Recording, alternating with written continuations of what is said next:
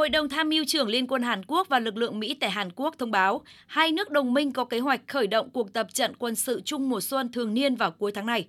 Theo đó, cuộc tập trận lá chắn tự do dự kiến diễn ra liên tục từ ngày 13 đến ngày 23 tháng 3 tới. Đây sẽ là cuộc tập trận chỉ huy chung mô phỏng trên máy tính giữa hai nước dài nhất từ trước đến nay.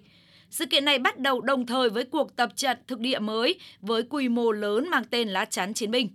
Phát biểu với báo giới, người phát ngôn Hội đồng tham mưu trưởng Liên quân Hàn Quốc, Đại tá Lee Sung Jun nhấn mạnh. 이번 연합 연습은 북한의 핵 미사일 고도화와 Cuộc tập trận chung lá chắn tự do được thiết kế để tăng cường năng lực phản ứng của đồng minh Mỹ-Hàn bằng cách tập trung vào kịch bản tập trận với các mối đe dọa và môi trường an ninh đang thay đổi, chẳng hạn như chương trình tên lửa và hạt nhân tiên tiến của Triều Tiên, cũng như các bài học rút ra từ các cuộc chiến tranh và xung đột gần đây. Trước khi tiến hành cuộc tập trận lá chắn tự do, Mỹ và Hàn Quốc có kế hoạch tiến hành một cuộc tập trận quản lý khủng hoảng kéo dài 4 ngày. Theo đánh giá của giới chuyên gia, động thái trên của Mỹ và Hàn Quốc dự báo sẽ làm gia tăng căng thẳng trên bán đảo Triều Tiên. Bởi từ trước đến nay, các cuộc tập trận chung Mỹ-Hàn là một trong những nguyên nhân gây ra các vụ phóng tên lửa của Triều Tiên.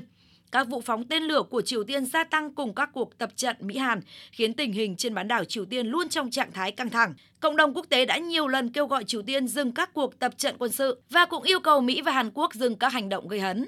Trong một tuyên bố gần đây, người phát ngôn Bộ Ngoại giao Trung Quốc Uông Văn Bân nhấn mạnh. Trung Quốc quan ngại về những diễn biến trên bán đảo Triều Tiên liên quan các thông tin về các vụ phóng tên lửa và cả các cuộc tập trận quân sự chung trên bán đảo Triều Tiên. Điểm mấu chốt và bối cảnh làm nảy sinh căng thẳng trên bán đảo Triều Tiên đã rõ ràng. Chúng tôi hy vọng rằng tất cả các bên sẽ kiên định hướng tới một giải pháp chính trị để giải quyết các mối quan tâm của mỗi bên một cách cân bằng thông qua đối thoại có ý nghĩa. Trước đó khoảng chục ngày, Triều Tiên đã tiến hành hai vụ thử tên lửa trong hai ngày liên tiếp, trong đó có tên lửa đạn đạo xuyên lục địa. Hoa Sông 15. Những vụ phóng tên lửa gần đây của Triều Tiên diễn ra trong bối cảnh Hàn Quốc và Mỹ tiến hành tập trận chung trên không với sự tham gia của các máy bay ném bom B-1B.